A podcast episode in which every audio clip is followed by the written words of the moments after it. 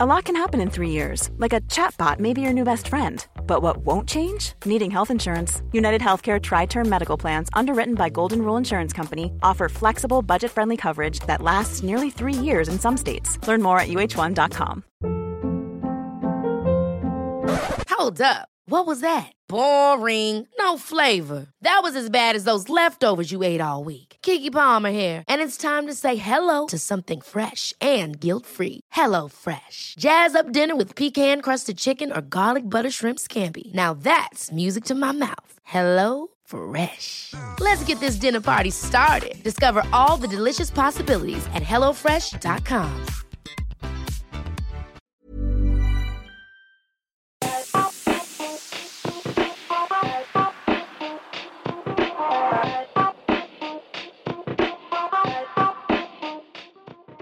welcome to the Watford Buzz podcast with today's episode in association with the Brentford FC tactical team at Bees Tactical on Twitter.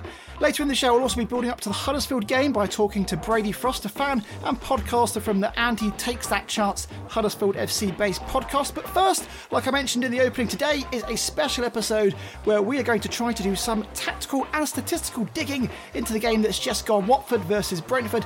And to help me do that is show regular Jordan Wiemer and from the Brentford tactical team, David Anderson. Hello to you both. Uh, hello, yeah, how you doing, Matt? Hi, Jordan. Um, yeah, thanks for having me. This is quite exciting, isn't it? A little debrief. Um, yeah, thanks for having me on board. Yeah, good to be here. Looking forward to it. Good stuff. Okay, well, gents, it's uh, it's a game that finished one-one, but it actually wasn't really uh, uh, an uninteresting game like uh, some one-ones do turn out to be. Uh, firstly, Jordan, how did Watford change from the previous fixture with Birmingham for this one? What what what did we see coming into this? Well, we saw us revert back to that uh, four four man back four. Uh, we just switched to the four three three, and we tried to move things around a little bit in midfield in a different way, but we still had that that same three central midfield group. Um, we were very wing based again. Uh, we just didn't really quite click, especially in that first half. We did struggle to progress the ball, mm-hmm. and uh, Brentford definitely had the better of it. And David, how did Brentford change for this one, or, or did they change at all? Uh, no, no, I think it was pretty much as expected. Um, the only curveball could have been Forss coming into the starting lineup, but yeah, it was Brentford's sort of standard 4 3 3, uh, the single pivot, two eights in front of midfield, um, two wide forward supporting Toney. So yeah, back four. It was um, it was pretty much expected. Yeah. So the uh, the first half was uh, pretty much Brentford that had the majority of the possession, and, and at the end of the first half, Thomas Frank was uh, pretty happy with that. Yeah, it was an exceptional start. Actually, I, I think um, uh, Jordan in his preview um, noted that you might get a bit of a shock and sort of a leveler watching or seeing a team come up against Brentford. Um, and yeah, yeah, we started really well. In fact, it was Thomas Frank said it post game. He said it was one of the best halves we've had so far uh, this season. And yeah, we were totally dominant in every area. I think Watford had a couple of balls into the box, two at most, but really the possession, the midfield rotations, um, sort of all of the passes, uh, mo- the majority of chances were all. Um, it was all Brentford really. It was pretty much one-way traffic, and it was. It just showed a real golf in class. I think Deeney struggled sort of pressing from the front. It was he couldn't really stop anyone on possession there. The midfielders were kind of chasing shadows. Um, the Brentford's three totally dominating the three of Watford and uh, we got some good crosses in as well. And um, a couple of inches here and there, and it might have been a couple of goals instead of uh, nil nil going in at half time. Yeah, I think I think Brentford ultimately, but kind of the, the, style in which they play in possession, especially through that midfield, and as David saying, the change of positions, that's something ideally we'd like to see more from ourselves. Um, we we are kind of the opposite of, of Brentford in possession in that game. I think it's really like polar opposite in terms of how we approached it and how we actually executed it. Um, in terms of in terms of Deeney being isolated in his own, our, our offensive build up's very very basic at the moment, and and you saw you saw that stark contrast. So yeah, I think there's a lot of possession from uh, from Brentford in, in deeper areas, and they looked very comfortable to come, come make them combinations at the back, and then slowly work their way into midfield. And once they got there, they were they were very capable. So yeah, I think our midfield was set up to be that sort of defensive, off off the ball, kind of chasing shadow kind of game. Um, yeah, Brentford really kind of gave us a bit of a lesson in terms of how to how to run the ball through your through your defence and midfield for sure.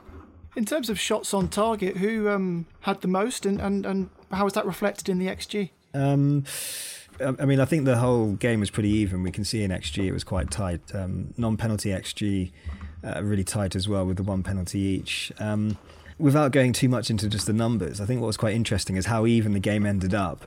and we'll probably go on to talk about this a bit later. But the red card influenced that. But yet, with the red card, the game is still really even, so it probably shows Brentford's dominance there as well. Um, without the penalty, I think Watford did look quite limited. I couldn't see really how that ball was going to get close enough to the box. There was a couple of shots from outside the box and uh, working into the final third, sort of hit towards Deeney and then quite hopeful and nothing.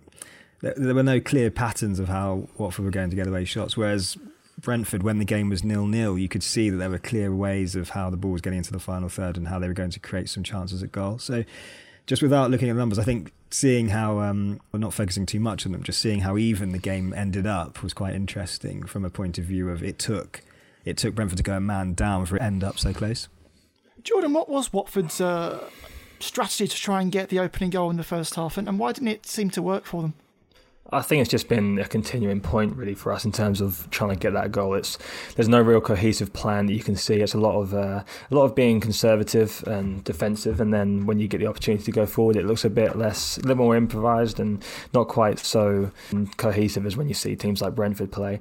Um, so yeah, it's the the plan is hard to pin down. It's been mostly get the ball wide and try and get balls into the box.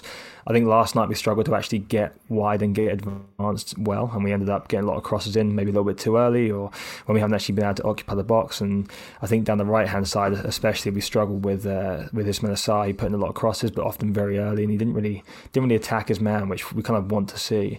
Um, I think I still think we are struggling to to shift that mentality of being that defensive counter attacking team and being that more kind of uh, aggressive on the ball and being a little bit more patient and trying to build up in that sense. I mean, last night despite having less of the ball. I think we didn't manage just a single counter attack actually. So it kind of shows you that even though we are sitting off the ball, we haven't quite got that balance of defence and attack right yet at all. Mm.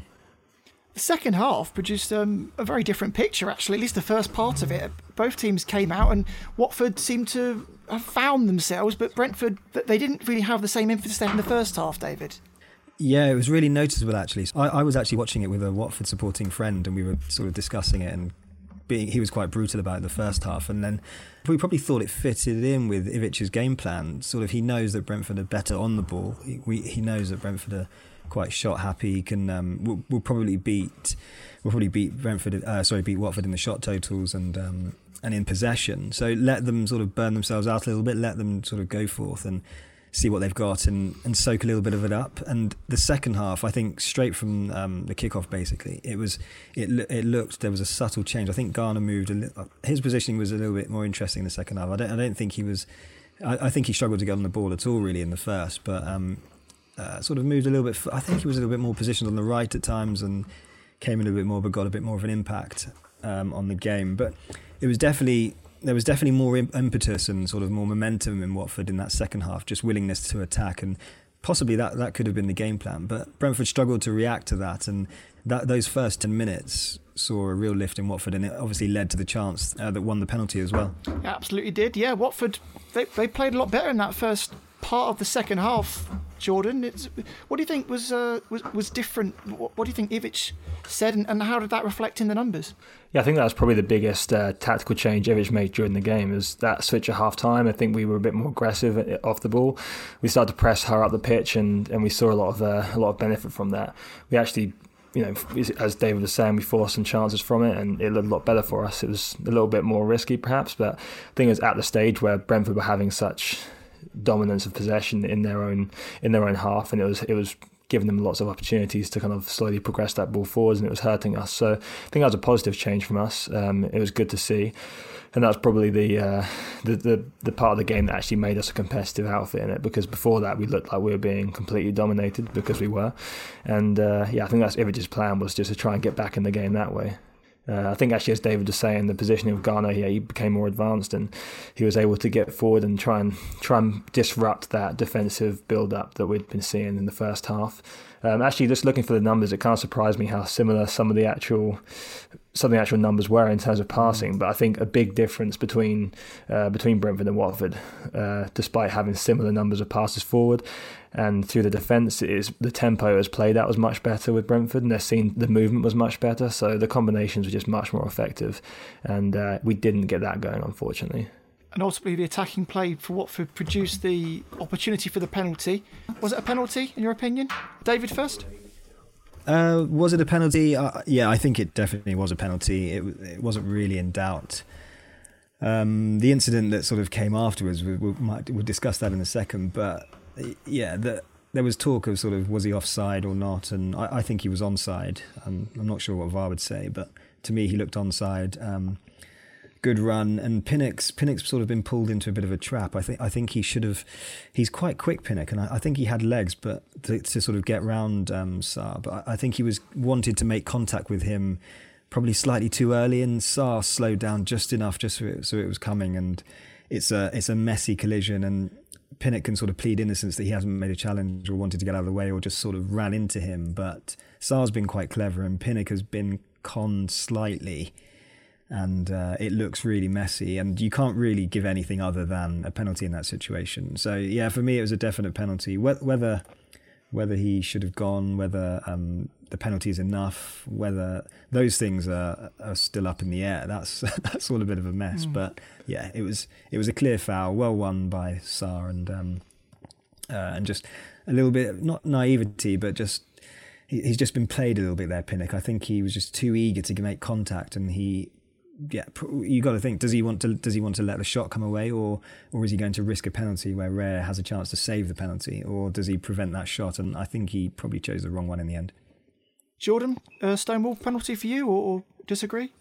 I think I'm pretty much agreed there. I think Sarr just clever bit of running, and he makes it very difficult for Pinnock, and he forces him to make a decision. Anytime you can get a defender to do that, then you've got an opportunity to exploit it. And I, I think it was kind of unfortunate. They're just you know two sets of long legs, kind of running side by side. There's, there's a good chance that things are going to tangle mm. up, and it was very difficult. But the advantage is always going to go to the attacker in that situation. But question I did want to ask you actually, David, did you feel did you when you watch uh, when you watch us play? Do you actually feel like Ismaila Sarr is a, is a is a constant threat, or did you feel like he was quite anonymous in the game? Uh, no, I'd say he's a threat. I think he was probably your biggest threat, actually. Um, uh, sort of when he has the ball, you can't lunge in. So Rico Henry's probably one of the best left backs in the league, but there wasn't. He didn't get much change out of him. I think the first, in the first half there were a couple of crosses that were blocked, and he did actually get a ball across Rico and get past him. But no, no, not easy at all. I think this is yeah. When you sort of watch your own players and you watch them so much, you just sometimes their their their wow factor or their um, their ability fades. But no, he was he was a definite threat, and yeah, I mean, he he won the penalty for you. Um, he gave Rico a really good game down that side. Um, he floats around a little bit more than I was expecting as well. Actually, I didn't. I, I think his movement in the final third, probably especially in the second half, to get closer to Deeney, and obviously when we were down to ten men, was dangerous. So, no, no, definitely, definitely a threat, and um, yeah, a, a, constant player that needed to be watched. And yeah, I think he yeah. did did get the better of us in the end. Well, it's interesting you bring up his movement there because that's something that's been a bit of an issue for us. Is he's, he's occupied the right hand side so much, almost to uh, to his detriment. He he hugs that line, and he, he's not really had that that freedom, or whether it's by choice or by coaching, he's not really actually moved into them central areas. And obviously, he won the penalty by making a little bit more of a narrow run. Um, mm. Something that something that we've been a bit disappointed with is how, or me personally, I think quite a few Watford fans is last season he, he was very aggressive on the ball and he, he would run at defenders. Where this year he's been very quick to put the cross in um, even when we haven't got numbers in the box. And I think it does kind of downplay his ability a little bit. Um, he's not quite he's not quite been able to adapt to that change in mentality. I think, and that's something we've definitely seen. Um, with Watford as a whole, really, is you go down from the from the Premier League and you've suddenly got to shift that mentality completely to be a, a more dominant team, and we haven't quite made that transition from a counter-attacking side to that kind of more possession-based uh, build-up style that we've just not really seen work out. So yeah, Sarr's definitely been one of the ones that's been affected by that. I just wondered what it came across like for for yourself. So yeah, it's good to hear you think he's a threat, but it just needs to actually come together for him now. I think. Yeah, he certainly was a threat, and he was a threat enough to get himself the penalty. But just after the penalty was when things started to go a bit askew. Uh, Pinnock was the man who brought him down. I think that's what everyone saw. But the red card went a different way, David. It did, yeah. It was. It wasn't a great night for the officials. It's not. I don't want this to sound like I'm sort of berating officials that we didn't win or they had a major influence on the game or the outcome. But the officiating was poor in terms of uh, just in terms of some calls and and were they watching or were they paying attention or was it was it such a fast game that they could lose track? I don't think it was. I thought it was quite a steady game, but yeah, some awful decisions. It was Mads Bech Sorensen. Um, our centre back uh, uh, doesn't look too similar to Pinnock to me. Um, I, I, don't know if I'm missing something there, but yeah, he was the one that got the red and then pleading that it wasn't me. And in the end, Pinnock was sent off. So just it wasn't a good look for sort of officiating having control of the game. Uh, I, th- I, think it looked quite bad in that sense. Um, they got the right decision in the end. Obviously, they they conferred and uh, it was it was rescinded and given to the right person. But mm. along with a, a number of other incidents, I'm I'm not sure I'm not sure they were that on top of it. And I, I, think there were a couple of other actually incidents that probably looked more like penalties or that, that went astray. And I don't know. It, I think this is something that we're probably going to talk about, or you might talk about on your channel a little bit further. How it, how fans have influenced um, some decision making and whether whether fans influence a home team. I, I, don't think it's so much the team that gets impacted. It's actually probably more decisions and. Um, this natural leveling up between making the game fair between fan, team, and rival team, and and this this sort of confusion of find, that they sort of find themselves coming into, and that that has more of an impact as well. Sort of no, I think it's pretty spot on. I mean, we've we've just come down, down to the Premier League, and we've we had the season of VAR, so we have uh, experience with that as well. And we we were pretty pretty unfortunate as it happens in quite a few occasions last season. Uh, we definitely on the balance of things, we were quite harshly done by by VAR, and it was very disappointing. But I think there was maybe an air of it would be refreshing to kind of go back to this traditional refereeing. And I think honestly, these opening opening few months has, has kind of been a bit of an awakening towards that as well. Because I think the officiating's been pretty poor.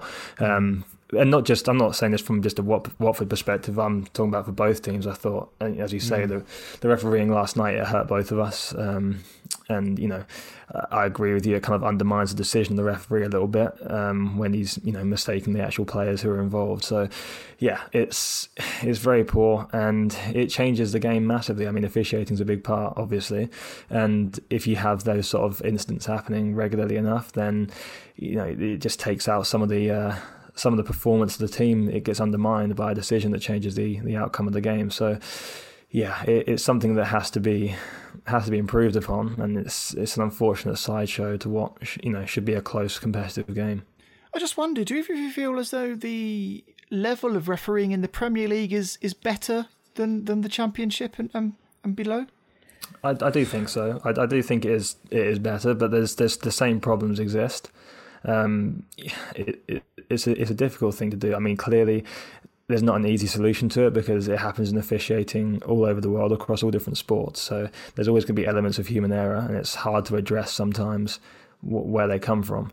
Um, but I think I think there are some positives we've seen from VAR. It's just the application of that hasn't been great either. So it's very difficult to to come to a to a definitive answer at this point. But I think VAR is is the kind of right direction. It just needs to be uh, it needs to be used in a way that can actually be a little bit more consistent and a little clearer because because right now there's either one has pros and cons and I think no matter what one you're actually you're actually playing within you definitely feel like you're being harshly done by at times and I think both teams have an argument for that last night it just creates a, a distraction you don't really want to have to be focusing on yeah I totally agree um, I think that the VAR itself is an amazing tool and video assistant referees is, the potential to sort of revolutionize and actually be good it's just it needs to be refined. It needs to be it needs to be seamless in terms of. Uh, I think we need to have a referee. So obviously we have the on-field referee, but the the video analysis referee needs to have sort of a similar level of importance. Watch this is I've always thought this. They need to be watching the state, watching the game at the same sort of level and kind of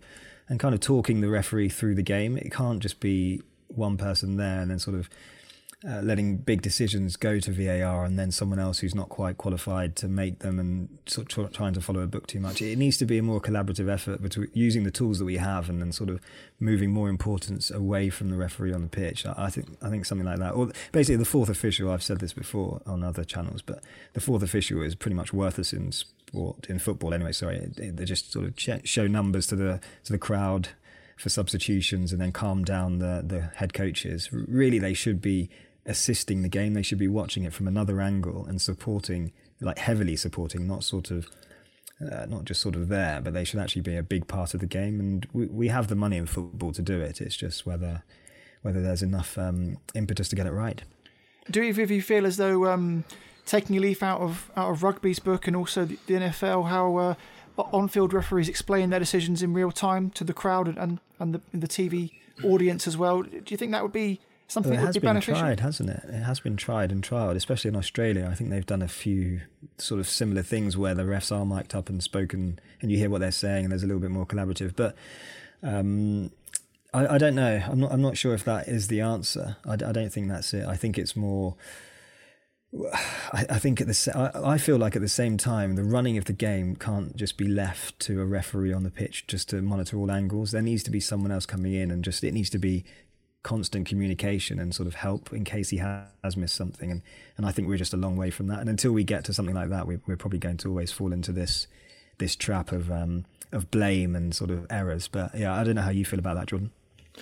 I think I think you're right in terms of having the extra assistant referee and having someone that's monitoring the game. I mean, it says a lot when if you're looking through Twitter during a game, you you get accurate accurate descriptions of what's going on and identifying that if it's a foul or not from the fans before you've actually got a definitive decision made from the, from the referee at times, especially when it comes to VAR. So it just shows you how there's a breakdown in communication at VAR level, and it's obviously non-existent without that. So having someone that can watch the game and, and be actively seeing it from a different perspective. I mean, being down on the pitch as a referee, you, it's impossible to see everything. It's it's very difficult. It's you know, you, if you've played at any level, you know how it's it's harder to see decisions from from certain angles and distances, and some refs do a better job than others. But ultimately, it's you know it's not a perfect system, and having someone else that can give a better better view of it and be in a position to have a you know a mm. more 360 kind of over the field looking down view and, and have a better idea of how things are how things are playing out is just I mean it, it's nothing but positive for me, and they need to have that authority to be able to you know say to the referee if they're defi- if it's definitive and it's clear, then, then it should be able to be done. I'm not sure if there's a if there's a part of you know maybe it's undermining the referee he feels. I think that's kind of been a little bit of a problem with VAR too. There's a there's a weird sort of ego in play, mm. um, and you know people stick to their guns a bit with the decisions, and it can create a, a bit of a messy situation. But I think maybe with the NFL it's a little bit different because they have those they have those natural pauses in, in game to yeah. to view these things, and they've got a different different rhythm. It's not as fluid as uh, as something like like football. So you can draw from them sports for sure, but every every um, every sport has their has their issues. Uh, something I do like with the NFL, which I think is an interesting thing to, to look at, is they often have they have refereeing teams. So uh, looking at that from a soccer football perspective, you'd have a line, two linesmen and the referee that work together as a team consistently. I think that does help. I think having that communication helps um, you might see a few less um, few less errors just purely through having that extra comfort with yeah. each other and that, that kind of idea of role a little bit more. I think if you're switching around all these all these uh, officials each week, it might create a little bit of uh, you know it's, it's, harder to communicate. They're not as comfortable with each other, and it, it, you lose a little bit of that. So there are definitely things to draw from from all sports, but as of yet, no no sport in, in particular has got it nailed on perfect. There's lots of things that can be improved, but I think using technology and appropriately is, is definitely the forward because we've seen some instances of how it can be used well. Right, let's uh, head away from refereeing decisions now, just because I feel like we've bashed them too much already and we've got to get back to the game. But after the, the penalty that was well dispatched by Troy Deeney, and, and a little word on Troy Deeney there, Jordan, he, uh, he certainly knows how to score a penalty, doesn't he? He does, and we, you know, the question before the game is he going to go down the middle again, and he, he did, and it was just just too powerful in the end. But I mean, you do feel like he's on borrowed time. But if he does miss one, then ultimately he still had a pretty good ratio, and it's it's kind of worth running into the ground until until someone stops him because it's a very difficult thing to stop. And I think you know we all know where it's going, and evidently Raya did too. So yeah, Troy just doing what he does when it comes to taking spot kicks, and it was enough to kind of give us that lead and yeah, it, it was it was impressive again just to see that confidence to go for it. And then moments later, when you'd imagine Watford would be sort of in the ascendancy, um, another penalty is given. Another, in my opinion, correctly given penalty. What do you think of that one, David? Uh, yes, yeah, I think it was. Um, yeah, I, I, think it was a penalty. I don't think um, there was much doubt about that one. Uh, I think there was a couple of others that could have been penalty as well. The Chalobah one, where well, it's it's a little bit um, dubious at the moment. Sort of, you've got the Kane spear that he keeps doing in the Premier League, where um, I, I, think Toney held his position and Chalobah kind of came along the top of him, and there wasn't much intention of playing the ball. But I've seen a lot. I've seen a lot flakier penalties given than that. Um, but yeah, it was. It was Toney's one was definitely a penalty. Yeah, I, I think that's. Um, I think that's the right decision. Yeah. And a very different penalty taking style that we saw from Toney compared to, the, to that of Troy Deeney. Yeah, it's the it's the, it's the complete opposite to Deeney, isn't it? Um, Deeney steps up and he hits that thing harder than you could ever hit anything. But Toney is very different. It's really subtle. He just sort of watches the keeper, waits for any movement, and he does. It's it's a hard skill. He doesn't take. He doesn't even look at the ball. He just knows where it is, plants his foot and places it. And uh, yeah, it's it's it's weird. Like you're talking about Deeney in terms of everyone knows where he's going to go, and he, when he misses one, one's coming. And uh, I think about the flack that Toney's going to receive when he when he misses one of his penalties. But it's a really good technique. The goal uh, the goal doesn't move, the ball doesn't move. You hope. Um, just opens up his body and places it the opposite way to where the keeper goes. I, th- I think the challenge will be when a keeper sort of faces him up and actually just tries to wait even longer and longer and pushes it back onto him. But yeah, wonderful penalty taker, and uh, long may it continue. Is that his regular style? Or it's not something we saw special for Watford. That's, that's how no. usually. no, no, it wasn't a special Hornets penalty. It was a. Um, this is his style. Yeah, he's he's just um, he's just super confident, but it's not it's not arrogance. It's it's like he just knows his ability. He's um, he's really he just strikes a clean ball off the instep and yeah, it's it's it's a skill he's perfected. Um, Lyle Taylor does something similar for um, Nottingham Forest, and it's it's weird. These guys just sort of get branded as like arrogant centre forwards. Um, just, but it's it's a skill, and if they can if they can repeat if they can repeat it basically time and time again, then you can call them whatever you want. They're they're really talented at that, and uh, yeah, it wasn't it wasn't special for you. No, he's perfected it. I think the variation in penalty styles is very indicative of the two teams in style as well, wasn't it? The the cultured finish from from Toney and the driven down the middle from from Deeney, I think, was pretty. Yeah, summed up the game pretty well actually. Um, quick question on Toney Actually, his movement I thought was really really good again. I thought he he worked across that back line quite well, which is something that opposition forwards haven't done too much against us um, so far. They were dropping, he was dropping into that space and kind of making it very difficult for Kabasele, uh, especially I thought at times. Um, has he been a big upgrade for you in the central forward position this season? Has it been like a nice change in terms of just the actual role of your striker and the actual mould that he's in?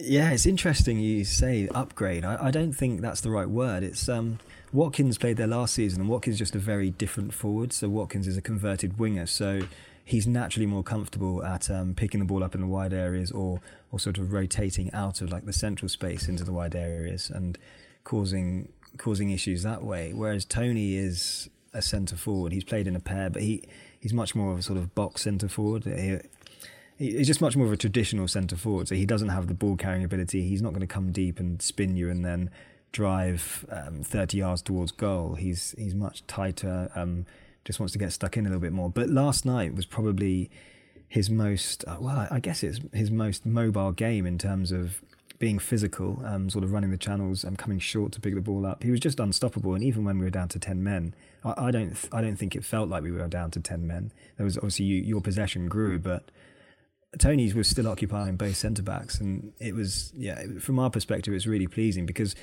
he, he kind of has everything. He could do everything that Watkins can do, but it's it's his mobility and the way he moves and his touch that's a lot weaker because he isn't a dribbler and he isn't a ball carrier. So the sooner, well, he is rapidly developing that kind of that side of the game, and if if he does, I, I don't see many. He's basically like a young version of Deeney but also with the um, with the sort of with the better well the touch as well in the movement and um, yeah it was I was, I was just quite glad he was on our side.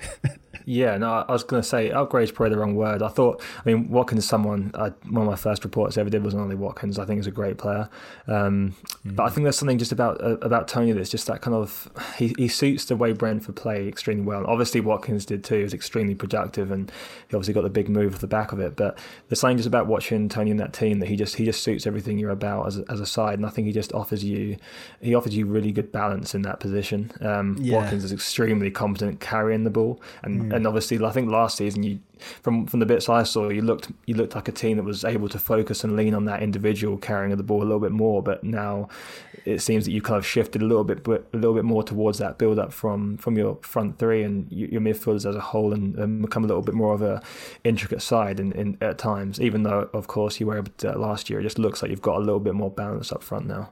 Yeah, absolutely. So the the problem last year and why we came up unstuck against a number of teams, very similar sort of deep lying, stodgy teams, um, was because we did we didn't have anyone to pin themselves physically onto back lines like Toney did last night. So Watkins would try hard, but naturally you're playing with three but really you're playing a forward line with three wide forwards who just roam around and sort of rotate and there was never really a fixed point to pivot from in that forward line and Watkins tried but he just isn't the same kind of player as Toney so now you're seeing um, we could have done with Toney last year, but this is what if we had Toney last year, I think this team would have probably gone up, and it would have gone up in the automatic positions. It just missed a centre forward who, with the, with his physicality and then the other qualities we're talking about as well.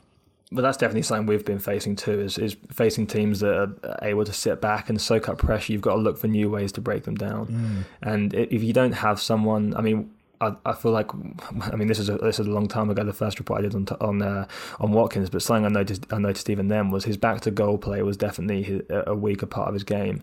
Uh, and when you do have that lack of space in behind he, he didn't quite feel comfortable, and I think that's something that Toney's good at. He's he's good at being patient and and making runs that are awkward for the defender rather than having to rely so much on on what he can do when he has the ball at his feet. I think he opens up a lot of space for the opposition and uh, for, for, for his teammates. Sorry, and that's something that we've not really had. Uh, Figure and Deeney's very as he's aged, he's become very stagnant in, in the central areas, and he doesn't really make things too difficult for for his opponent. So we we rely on a lot from the uh, the movement from our wing, and it wasn't quite there again last night. But I think in terms of a, a blueprint of how to attack teams um, that are going to sit back off you, I think last night and, and just Brentford in general are pretty good, a pretty good blueprint for us to look at as a team too, and how we can maybe adapt to playing that sort of opposition.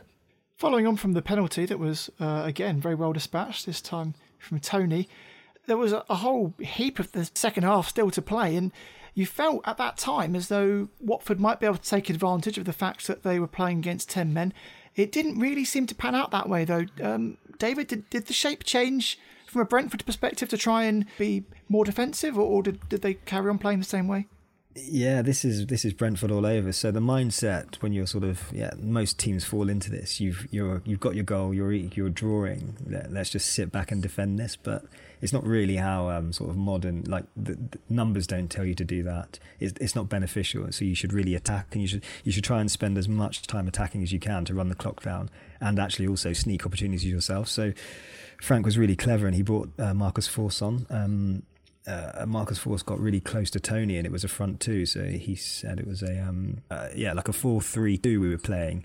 Tried to keep some of the integrity in midfield and keep the four at the back, and uh, try and get them quite narrow and compete in the wings when it did go out there. But the two up front, and t- as I said, Toney made even even when we were down to ten, he made it seem like he was putting enough pressure basically on Ekong and um, that they they weren't going to have an easy game, even though we were a man down, and he was just working the pair of them really, really hard. Um, so some of the goal kicks coming short and um, sort of spinning in behind, letting it drop over, or just bringing it down. And he nearly got Forss in a couple of times as well, actually, from just really good touches and then turning and spinning him in. So yeah, the, the the to keep the attacking principles, to have two players central occupying your two, uh, your two centre backs, and then yeah, it, it was just it was really pleasing from our perspective because we felt I, I definitely felt there was serious goal threat, and um, uh, I, I, if I'm honest with you, I didn't think you were going to score the winner, but I actually thought there was more chance of us uh, nicking the points and um, getting the second,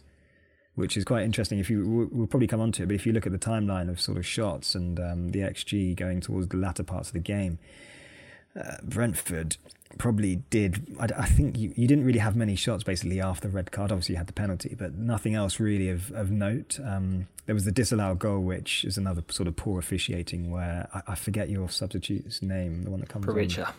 Yeah, so that, that was. Um, that was really unfortunate. I mean, that would have changed the entire evening. But other than that chance, there wasn't really anything major in the box. It was Cleverley had a couple of moments that scuffed wide. Uh, which is really interesting because the commentators sort of described Cleverley as one of the most naturally gifted players that he'd ever seen, and I just thought was he talking about someone else? I wasn't sure if, he, if he meant Cleverley, but I, I, I, just, I just saw we we just we we attacked enough just to keep you sort of occupied and um, and sort of won fouls when the ball did go up to the other end and and uh, just to keep just to keep the clock running down just enough, and then uh, I think we came close to close to nicking it ourselves. Yeah, Jordan, what do you think it was about Watford that didn't allow them to take advantage of the fact that they had a you know a spare man on the field for, for a good portion of the game? I mean, getting a man sent off is actually kind of a, a, bit of a debatable topic. I've spoke I've spoken to lots of lots of coaches and stuff that have said that they actually don't really feel like it changes mentality. It doesn't have to change mentality too much, and you go down to ten.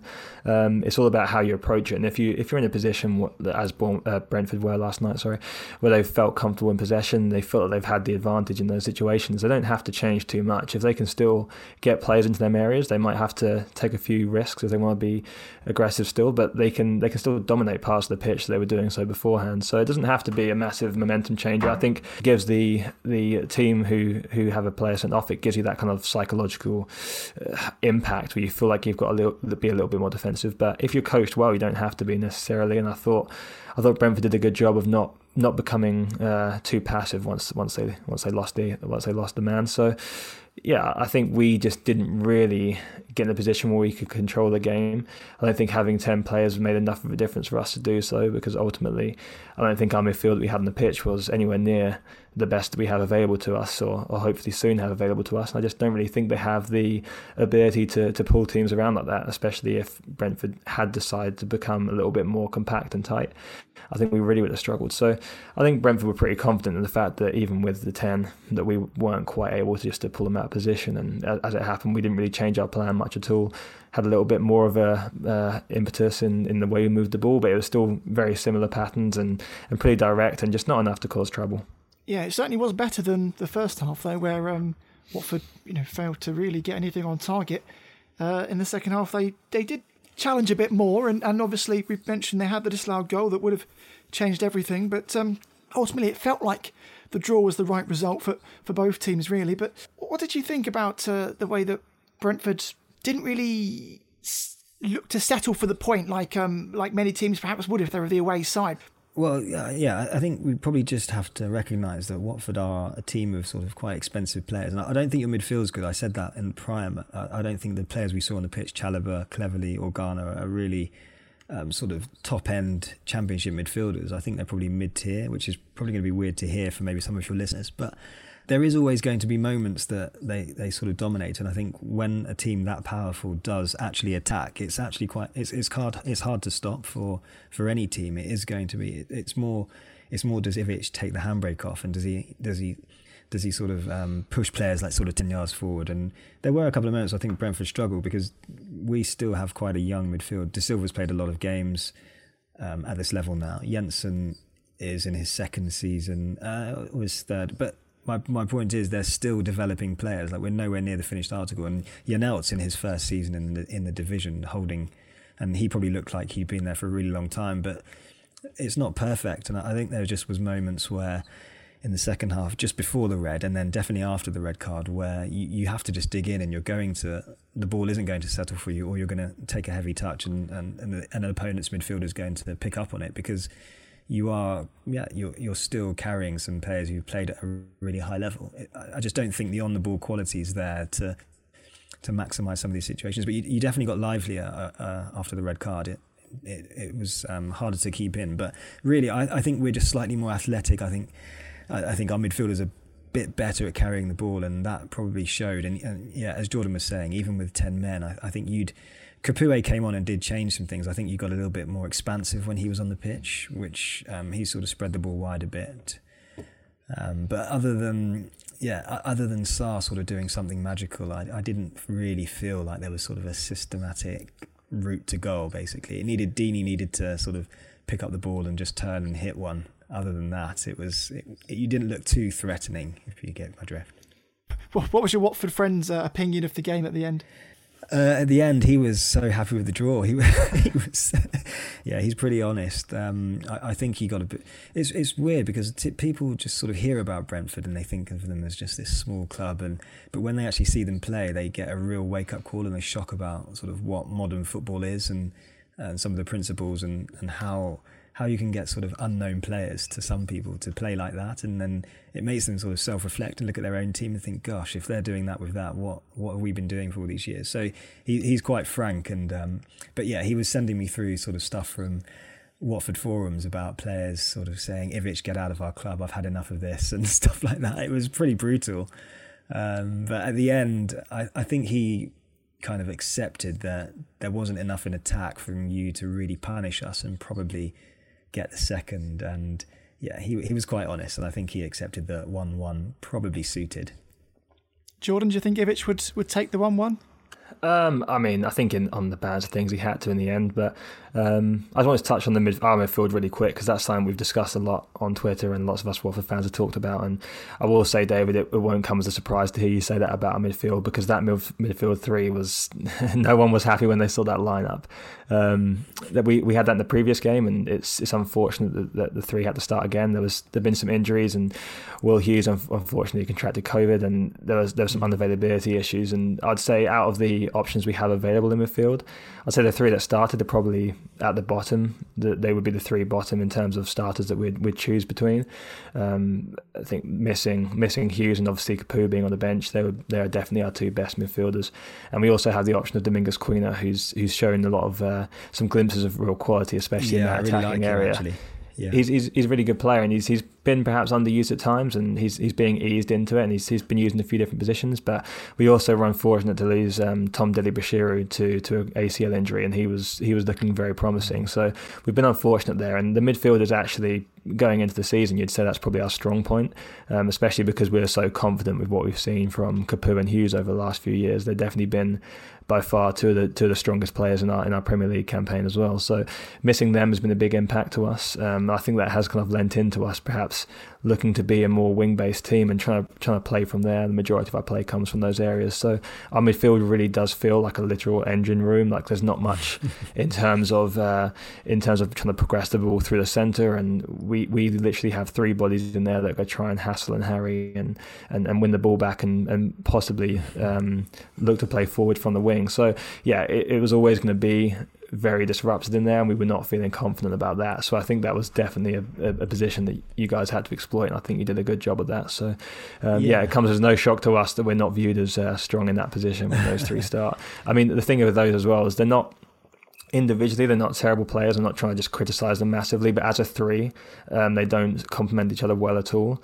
Um, they just all they all have that kind of that kind of feeling that they're not bad additions to a midfield if you're looking for that kind of keep possession ticking over and, and be you know athletic enough to get around the pitch and, and harry the opposition. But if you have three of those, it just doesn't really work for you, and, and that was definitely a stumbling block for us, and it, it will be as long as it's um, as long as it's, it's a starting three. That game at Vicarage Road was a game that had 2,000 Watford fans, but that's the last time that there'll be Watford fans for a little while because Watford have gone back to Tier 3, which means that no fans are allowed to attend the game throughout this period. There's a stat doing the rounds that uh, this season in the Championship has been the lowest for the average number of goals per game. It's fallen to around about 2.25, that kind of number. And it hasn't been that low since 1892, which is uh, incredible. I, I, just wonder do you think the fact that there aren't fans in the games, m- more or less predominantly for the majority of this season, is having an impact on on the fact that we're not seeing as many goals, or is it just coincidental? I think there probably is something in that. Um, it's not the sole reason. I don't think. Um, yeah, I, I, think there's this this sort of feeling that fans will in goals and that they're behind many goals happening in games. I, I don't think that, that's not really true. It's, but the, what's happening this season is it's such an intense and sort of really really busy schedule. So recovery's down. I think a lot of a lot of teams are suffering with big injuries. Um, I, I, don't think there's any teams that are sort of naive enough to just go hell for leather game after game after game. I think there's just going to be moments where you need to conserve, and and I, I think just underestimating this relentless schedule. It's Tuesday to Saturday, sort of every week, and uh, I think a lot of players are just just being coaxed through that and managed through that, and it's having an impact on attacking play, and that combined with the championship has slowly.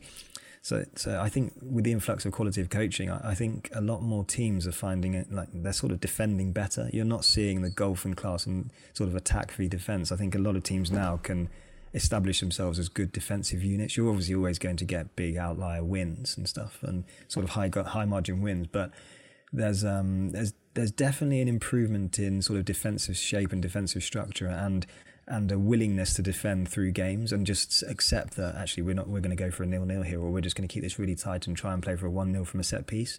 So it's a combination of things. I think the fans might have had an impact, um, the fitness of players, and also just a just an improvement in defensive coaching. Have you noticed a difference at Brentford with with the fans being there? Uh, so the two games that the fans were there, um, they were two freezing cold. Well, it was a freezing cold Tuesday night. Um, I think against Blackburn. I might have got it the wrong way around, and the other one was a Saturday. And it was. I, I don't think they made any difference at all. It was, both games ended up in draws. One of them was a nil-nil.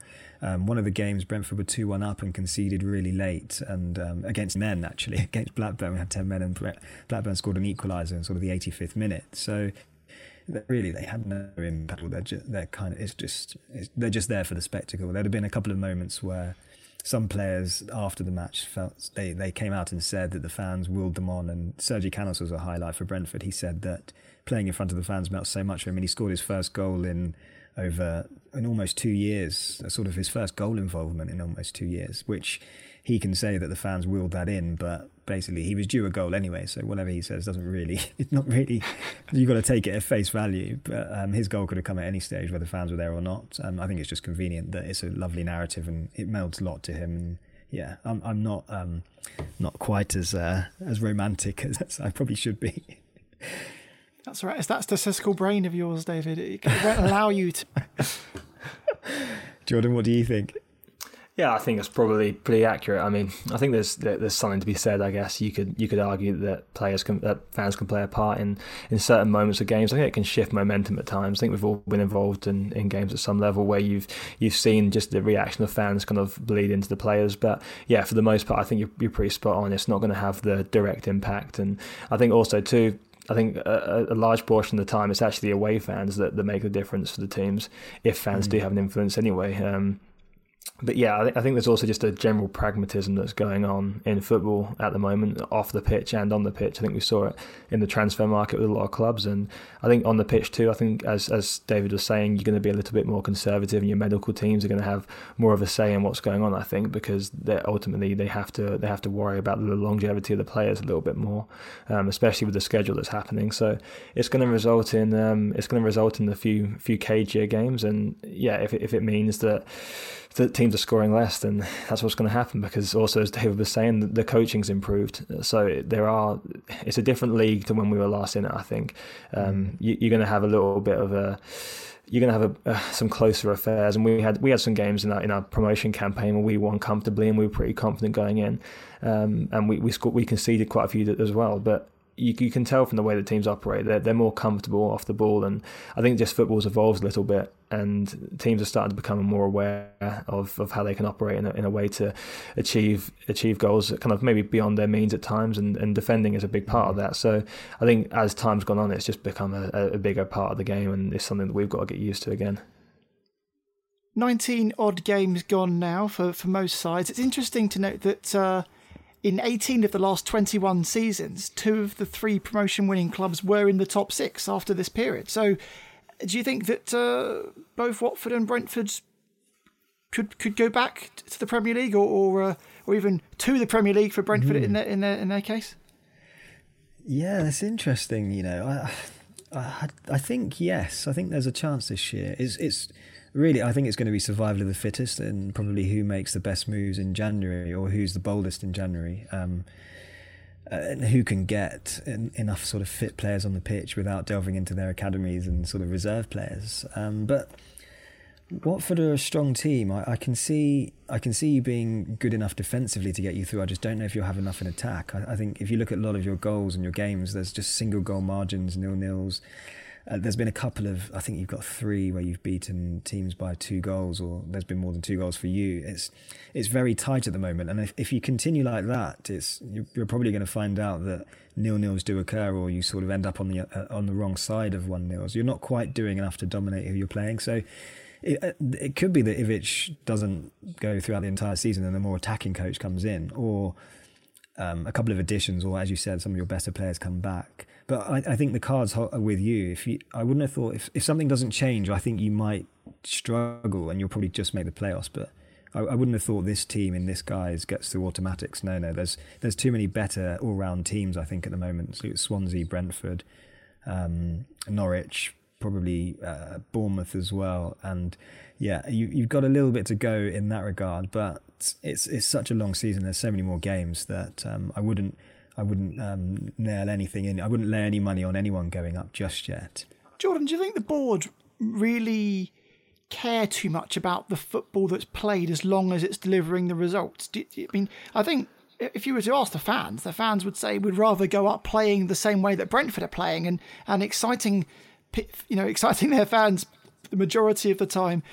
At the minute, most of the things I hear from Watford fans is, oh, well, you know, yeah, we might have got the win there, but it was pretty boring, or you know. Yeah, uh, I mean, yeah, yeah, I, I, wouldn't underestimate when you're looking at when you're looking at Brentford and Watford. They're they're two very different sides, but the, the, amount of planning that goes into both of them, they've they've both had a lot of a lot of input over the years. But Brentford have had the advantage of having that cohesive plan, um, operating in the same division and, and working out a strategy and how to improve incrementally over the seasons. And they've they've been able to to have a consistency in recruitment in terms of looking at how to how to assess players, how to bring them in, and what type of players they want to have in, and what type of football they want to produce Whereas the difficulty we've faced is that we've gone through lots of transitions over the years. You've gone from being mm-hmm. promoted, keeping keeping yourself in the league, trying to take the next step didn't go quite right so you try to change approach again try and step forward again have some success and then you know you're in a competitive league so we've been in a constantly evolving cycle of um, of, of requirements we have to meet when it comes to, to players on the pitch and, and coaching. So Brentford have had a very a very stable base to work off in the sense they're very confident in, in their plan. They haven't quite got promoted yet. They've been very unfortunate not to, especially last season. Um, but they're the kind of ideal you want to be looking at in terms of, of how to, to become a, a, very good footballing team and be pretty stable in, in how you do so. But that takes a lot of time, and we're trying to do it in a in one year, which is obviously very mm-hmm. difficult. Um, with Ivic himself, I think this, this I understand um, what the board were thinking in him. Uh, he's he's definitely shown more.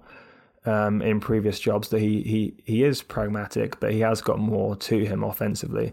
I do think that we he's been trying to figure out a little bit how how he can get that that going in in the right areas with the personnel he has available. I think he's been a little bit unfortunate in, in some of the players he's inherited haven't quite fit what he wants to do. But there's a, as, as I said earlier, there's a pragmatism going on. So you can't be too expansive in terms of who you're bringing in. But he's got he's got some players there that he can be effective with, but it might just need um, a little tweak in approach. And I think we had seen that at times. He changed to that four four two, and we got a little bit more success.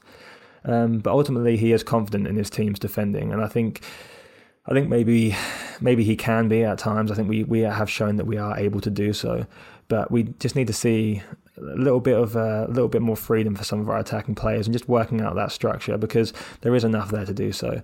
Um, but I think going forward, it, it's going to be a case of if he's not getting results, he's going to be under pressure, and that's always going to be the way things are. If he had time, then you know things might improve, and he might be able to implement that plan a little more. But ultimately, I think if you try to get out of this league by sitting on your on your narrow margins of a lead, you, are going to struggle, and I think it's going to be it's going to be very difficult to make sure you're on the right side of them one nils often enough, and, and you're going to have a lot of draws, and ultimately that is going to be a playoff spot in in the best case scenario. So. Yeah, I think things have to change, or we probably are looking at that for now. That's Jordan Wiemer, football analyst and Watford fan, and you can follow him on Twitter for, as always, quality content at Jordan Wiemer. And also David Anderson featuring today as well at David Anderson underscore one, and he's putting out loads of interesting stuff too, as is Brentford FC Tactical at Bees Tactical. So I suggest you follow both of them too. Right, well, that's it from this part of the show for the analysis of the Hornets versus the Bees. I think the only thing we can really be sure of is that they're well, they're both pretty annoying around a picnic, aren't they? Next up, then we'll be chatting to Brady Frost, fan and podcaster from the And He Takes That Chance Huddersfield FC based podcast. Oh no. Oh, mate, you've sliced that one. Oh, oh, man, that's just getting embarrassing now. Right, that's it. I'm sorting this out. Hello? Is that Nick Pinnock's Golf Academy? Can you fit me in for a few lessons, please? Oh, terrific. yes. Blimey, what a shot. What in the world has happened to your game? If your game could do with some improving, get in touch with Nick Pinnock's Golf Academy, based in Panshanger. Nick is a PGA qualified coach who can analyse your game with the latest technology and coach you to beating your mates in no time. For more details, Google Nick Pinnock's Golf Academy.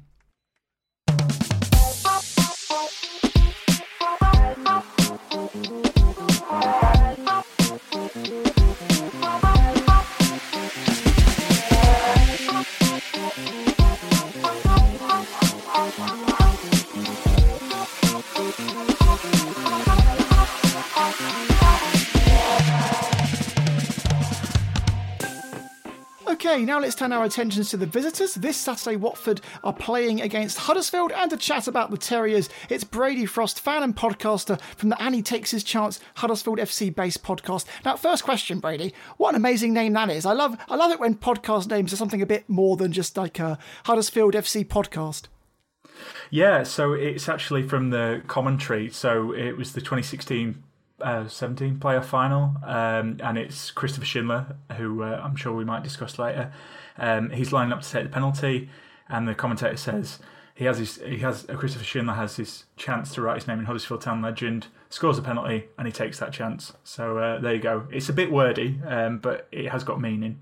nice. Probably only to Huddersfield fans, because I had no idea what it was relation to. So I'm pleased you cleared that up for us. Um, well, welcome to the show, and uh, I suppose the first things to say is that um, Huddersfield have experienced a real high to low in, in only you know a couple of seasons, and I mean, albeit they're trying to rebuild, it's uh, it's probably been a bit of a rollercoaster ride for you.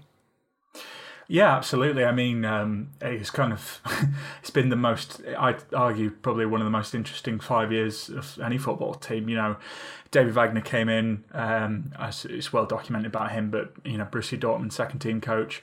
Uh, we were tipped for relegation. We ended up winning. You know, going into the playoffs and winning it, and it was completely unexpected. And then, um, which it, it, it, uh, this word gets thrown uh, thrown around a lot in football, but it was it was a miracle. Uh, it was an absolute miracle. And then to not only go to the Premier League but to stay up the first season um, was even more of a miracle. And um, unfortunately, all all good things have to come to an end. And the second season in the Premier League, where we finished with a, a terrible points tally and got thrashed on a regular occasion, it, it, these players we had were you know, overachieving for those two seasons, and unfortunately, all crashed and burned really. Um, and as, as we saw with last season, um, you know, we nearly did a Sunderland and got relegated back to back. But um, luckily, the Cowleys came in just about the right time, and we just managed to stay up. So um, yeah, it's a bit more positive than uh, uh, last season so far. But yeah, last two seasons have been a bit a bit dismal, to be honest. Was you a bit surprised that, given that they kind of did the job that they were asked to do that um, they they were replaced by Carlos Corberán? I was, yeah. Um, I think it's it's very difficult because among the Huddersfield Town fan base, um, kind of split on the Cowley sacking. So I was a big fan of Danny Cowley uh, and Nicky. I, I, think I do believe they'll go on to be Premier League managers. Um, the, the, criticisms they got were we didn't really play a great style of football. Um, so that's one of the reasons the chairman has made the decision to bring in Carlos Corberán. The only thing I'd caveat with that though is it, it's circumstantial. So the Cowleys came in, we'd played seven games, we'd only had one point, um, and no team in that in the history of the championship, I believe, had stayed up after that. So it was like, oh, it's all well and good to uh, play nice attacking football, but we need points because we need to stay in this division. And they did that. Um, and I, I thought, given how much of a car crash it was when they came in, and they did a relatively good job and just got us over the line, um, it was it was a bit of a shock. Um, so it's kind of hard. I, I, would have liked to see what the Cowleys would have done this season, but um, I will admit, if you compare, as I kind of touched on the circumstances, but I think we are seeing a, a lot nicer style of football under Carlos Corberán. Corberán is obviously noted for having worked under Bielsa, who were very successful, obviously, last season, and, and look like they're, uh, they're, they're doing pretty well in the Premier League as well. What do we know about Corberán? Uh, uh, how does he play tactically? What's his what's his sort of like philosophy? Is it very similar to how Bielsa uh, managed the game, and, and is he bringing that to Huddersfield? Yeah, he is. So um, it's his first uh, managerial role in England, but he's actually been a manager before in uh, Saudi Arabia. Um, he got a job, I think it was for Al Ittihad, and he was recommended by Pep Guardiola uh, for the position. So he's kind of got a lot of kudos in the game. And obviously, he was originally at Leeds um, before Bielsa came in, Bielsa welcomed into his him into his circle, which he's he's not really done at any other club. So it kind of, you know, it all sounds good. Um, Corberan he, he kind of alters formation based on who we're playing, um, which is interesting to see. But I think uh, it tends to be kind of the four three three formation um, at the moment, and we do we do see you know obviously we play out from the back. Um, if you've uh, not, I'm not sure many Watford fans will be watching Huddersfield Town highlights, but um, we, we do kind of have a customary goal at the moment where play starts with the keeper, passes to the centre back, and then before you know it, you know, five, six, seven passes, we we've scored a goal. We've already done that a couple of times, and you can kind of see the style of play taking effect. It's positive, it's attacking, um, and it's a bit frustrating as a fan because you can see, obviously, we have a team that just avoided relegation last season, um, playing this new way, uh, way of football, and um, it's it's frustrating because you get def- defensive mistakes. Um, we're great one one match, we can win three 0 then we can lose three 0 we can win three two, and then lose four three. So. I'd definitely say we're one of the more entertaining sides um, if you're neutral to the uh, to our games, but uh, as a fan, it, it, you can tear your hair out a little bit watching it. Yeah, you, you uh, played 18 so far. You won seven, lost eight. It feels pretty balanced, but obviously, I suppose you know you're hoping for for for something more towards the playoffs. Do you think that's something that's achievable this season? I think that's a bit of a stretch, um, just just given with our, our squad currently. I I, I was quite um, pessimistic at the start of the season. I'd, I'd initially predicted us for twenty first, just because um, we actually, in my opinion, a weaker squad than we did under the Cowleys. Um, brought in a couple of better players, but overall the squad depth is really lacking. We're having to field a lot of youngsters, so I, I, if if we did um, manage to get a playoff push and be close, I would be absolutely amazed. I think it would be a huge overachievement, but I think we're, we're mid-table now. Uh, I think that's going to be more likely because, again, it's that inconsistency, um, I think it's really going to hold us back. But I, I, I, take it we, we've we've had some good wins so far. Beat Swansea away from home, um, which yeah. was a complete shock uh, beat Middlesbrough, scored three goals past them, who um, who were its best defence in the league before we played them. So um, we've certainly played a lot better, and I, I, think, like with anything, it's a project. It's it's been classed as, and it takes time. And I think Corberan needs to get more of the players he wants in before before we can do that. And so I think I would take comfortably mid-table, and given how chaotic uh, the last couple of seasons have been, I think a bit of stability would be uh, would be good. Did Corberan have the chance to to get any players in at all uh, in the transfer market, or, or, was it kind of too late for him? No, so he brought in a, a couple of people. So we got um, Naby Sarr, uh, who was a defender from Charlton, on a free. Um, and to be honest, Naby Sarr kind of embodies this team at the moment. He, he can be um, Bobby Moore one game, and then Bobby Ball the next. He's completely, um, yeah, just like all over the shop. He can have a good game and a bad game, um, but he has helped with the playing out the back style. Um, but has made quite a few mistakes this season sometimes.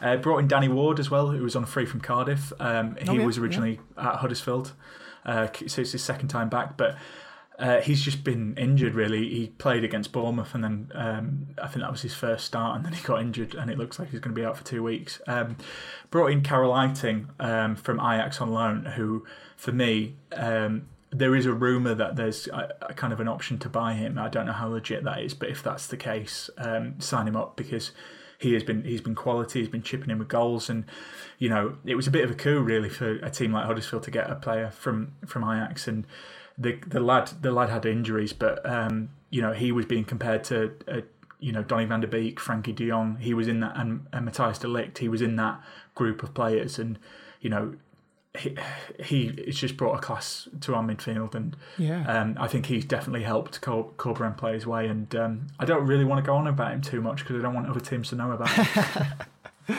well, you say that he uh, he sort of sets up his team a bit differently for for every side. How do you think he'll set up for, for Watford?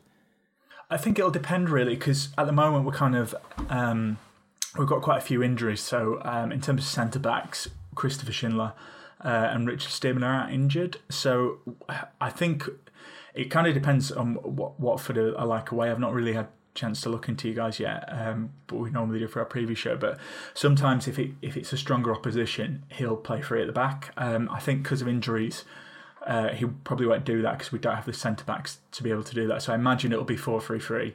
Um, our, our wing backs who have contributed to a lot um, lot of our goals this season in, in Pipa and Harry Toffolo, I think they'll be key. And then it'll probably be Naby Sarr and um, Rarmani Edmonds Green, who's who's a youngster um, who was on loan at Swindon uh, last season and, and, really kind of made a name for himself. And yeah, it, again we're kind of we're kind of short. We lost Josh Koroma, um, who's our top scorer this season, and again that was kind of out of the blue.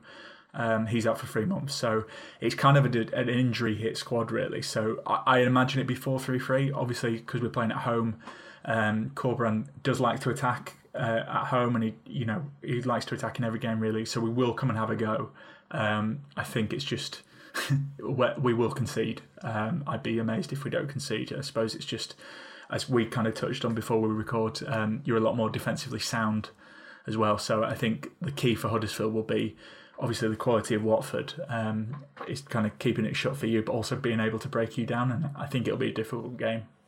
Yeah, I was going to say it's disappointing for you that you've lost Koroma, but I guess that just sort of gives the opportunity for other players to step up, and uh, Fraser Campbell could be that man. Yeah, um, Fraser Campbell's a bit of a weird one. He gets he gets quite a lot of um, stick from town fans, but I don't.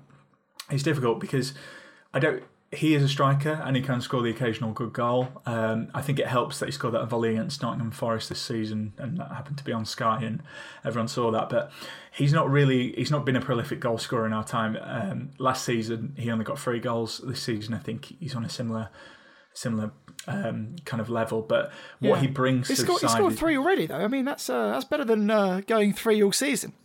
No, very true, very true. Look, I like the guy. I was just coming on to uh, to defend him. Uh, I think he, for me, um, the front three we seem to be playing that works well is Isaac and Mbenza, Campbell, and Koroma when Koroma was fit. And I think what Campbell's really good good at is bringing the best out of our two kind of uh, wide wing wingers.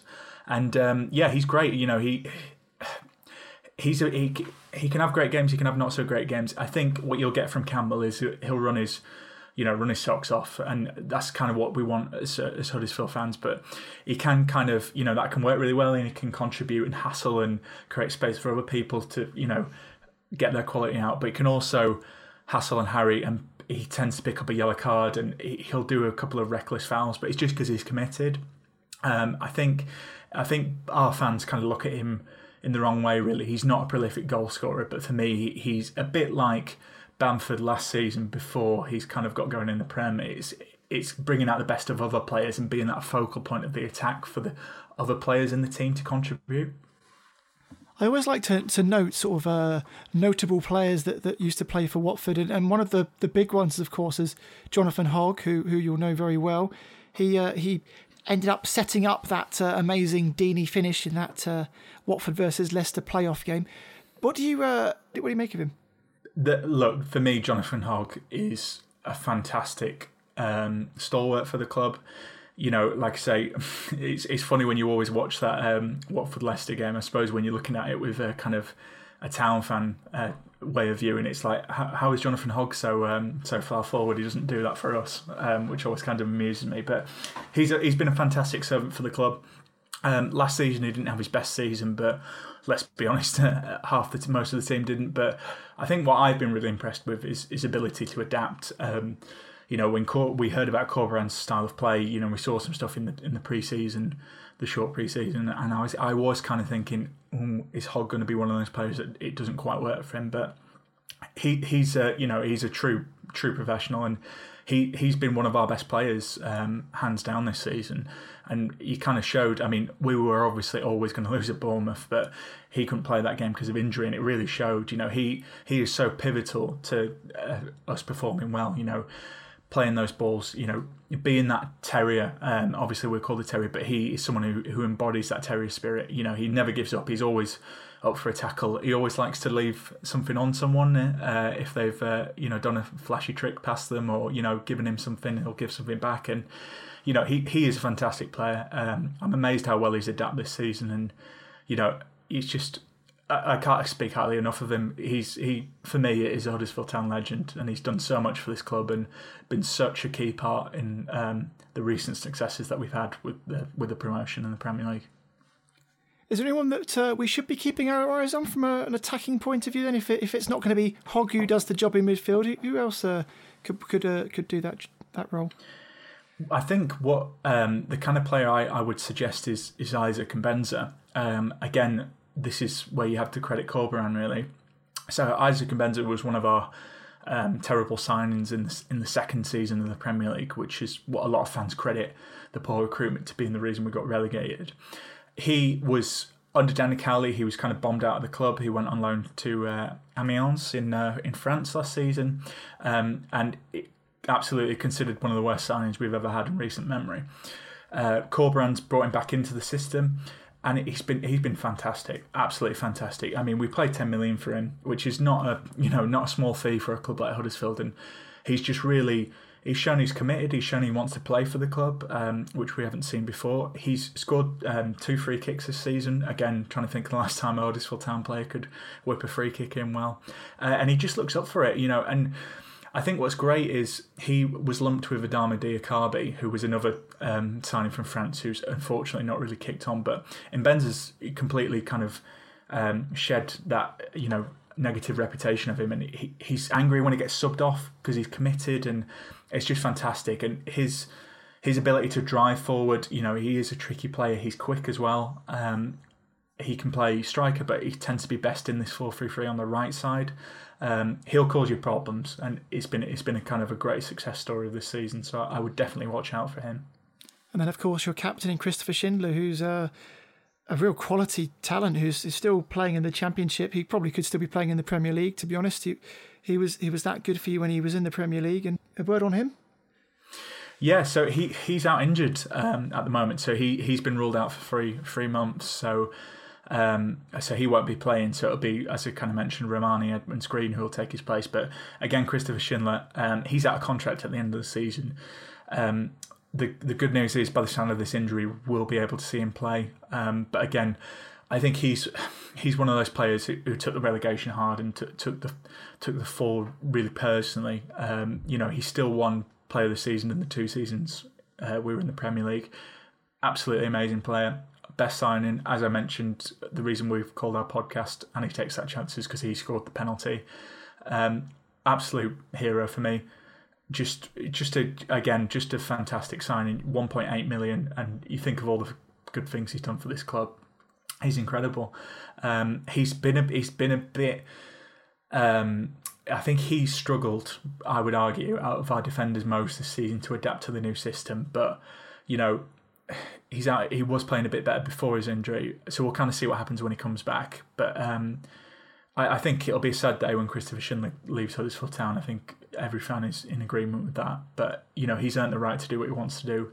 I would love him to stay on. Um, uh, when his contract expires at the end of this season, but I think he's earned the right to decide what he wants to do.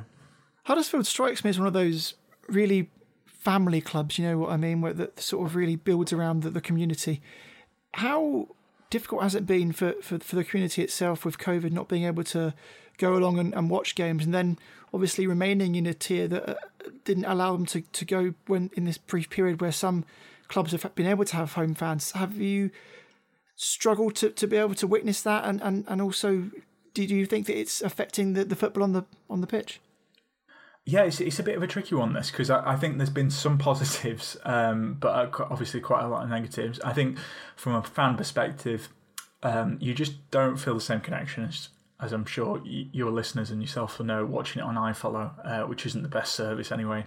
But, you know, a lot of it for me is just that it was the routine. It was going to the game, it was uh, catching up with your friends, you know, having a drink, chatting about the game, whether it's gone good or bad.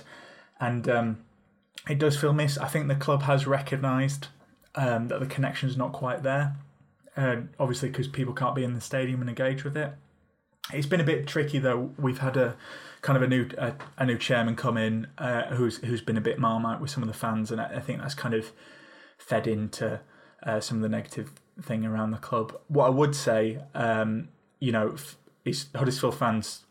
It's a cliche and it sounds like something that uh, um, you know, like a player would say. But the fan, the fans do give us an advantage. You know, when we played in the Premier League, even when I remember when we got absolutely battered by Tottenham 4 0, I remember a lot of Tottenham fans saying, you know, we kept cheering at 4 0, um, we kept going, and a lot of people did credit our support, and I do think the support is is, is key to Huddersfield. Um, what I would say though is, I think the opportunity for some players, again, I talk about Mbenza, uh, Ben Hamer, who was on loan at, at Derby, he's come back into the team, and again, I don't think any town fan would have thought he'd be our starting goalkeeper this season.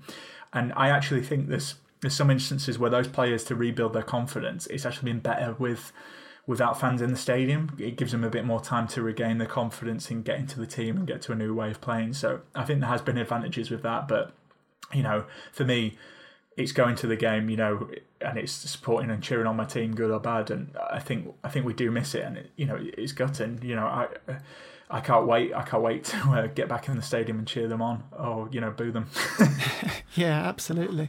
Hopefully that'll be sooner rather than later. Although we are heading back into uh, tier three in Watford, so we're not going to be able to see some of the games that were planned to be to be uh, with fans. But um, hopefully things will change and get better in the new year.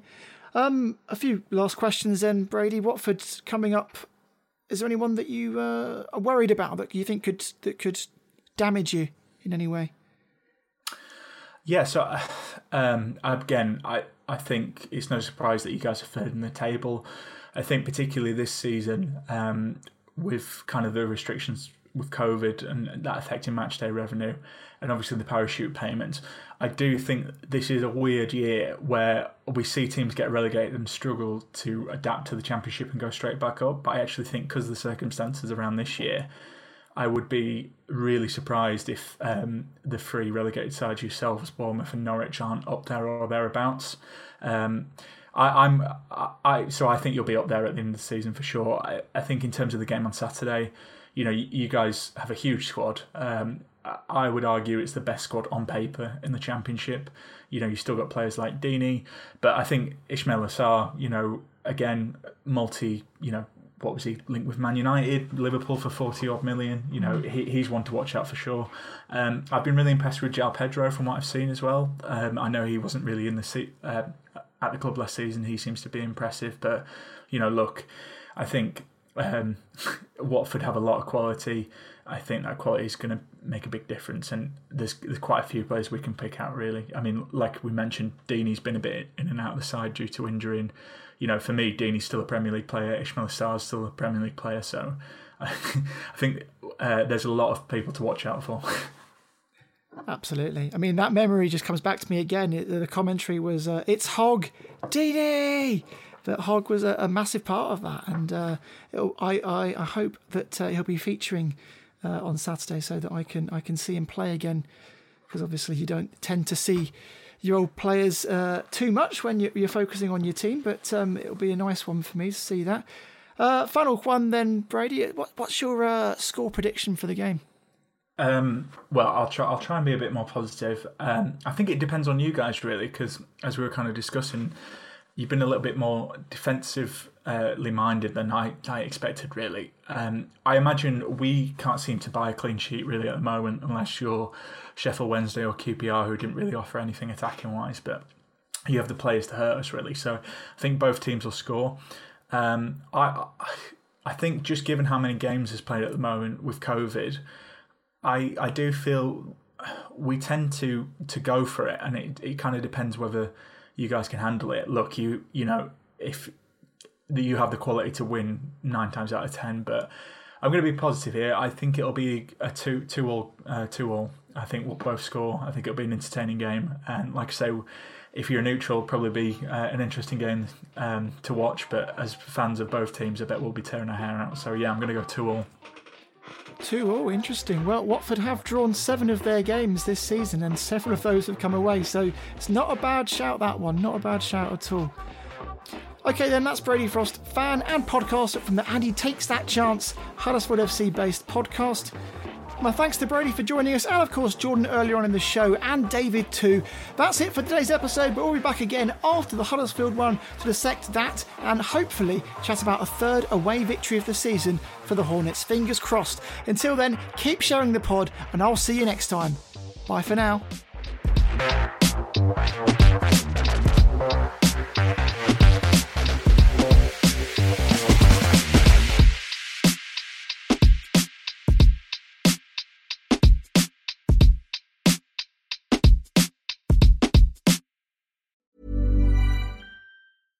Ever catch yourself eating the same flavorless dinner three days in a row? Dreaming of something better?